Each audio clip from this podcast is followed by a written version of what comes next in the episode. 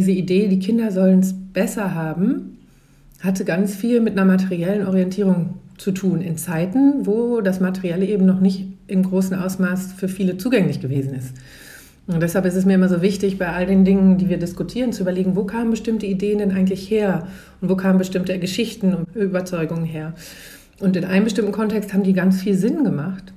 Und in einem anderen Kontext wie heute, wo wir, glaube ich, langsam wenig Kinder noch in dieser Gesellschaft haben, von denen man sagen würde, sie sind materiell unterversorgt, sie sind vielleicht mit zeitlicher Aufmerksamkeit ihrer Eltern zunehmend unterversorgt, ist ja genau die Frage, wie kann ich dafür sorgen, dass es meinen Kindern gut geht, mit einer ganz anderen Suche eigentlich zusammenzuführen und nicht mit dem immer mehr haben, sondern mit dem, wie können wir auch vielleicht mal mit dem zufrieden sein. Das ist ja das Verrückte, ne? dieses Besser hat ja auch immer eine gewisse Interpretation dessen, dass es heute noch nicht gut ist, einfach schon eingebaut.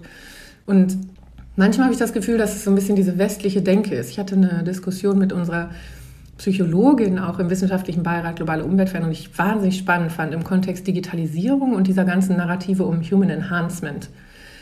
Dass sie meinte, unsere Grundannahme ist ja der Mensch als Mängelwesen. Und deshalb geht es dann darum, diese Mängel peu à peu eben abzubauen. Und das ist ja eine ganz, ganz andere Perspektive, als wir sie in den asiatischen Kulturräumen finden. In der Philosophie, wo ich erstmal mit Buddha Natur, mit allem, was ich brauche, geboren werde. Das heißt, ist es nicht der Mensch als Mangelwesen, sondern ist Mensch als großes Potenzialreservoir. eigentlich gut, wie sie ist, die Person. Und das finde ich einfach total spannend als, als Ausgangspunkt. Und genau deshalb ist es ja auch so wichtig in dieser ganzen Nachhaltigkeitsfrage, nie zu vergessen, dass wir doch ganz viele Dinge haben, die wir vorher überhaupt nie für selbstverständlich gehalten haben.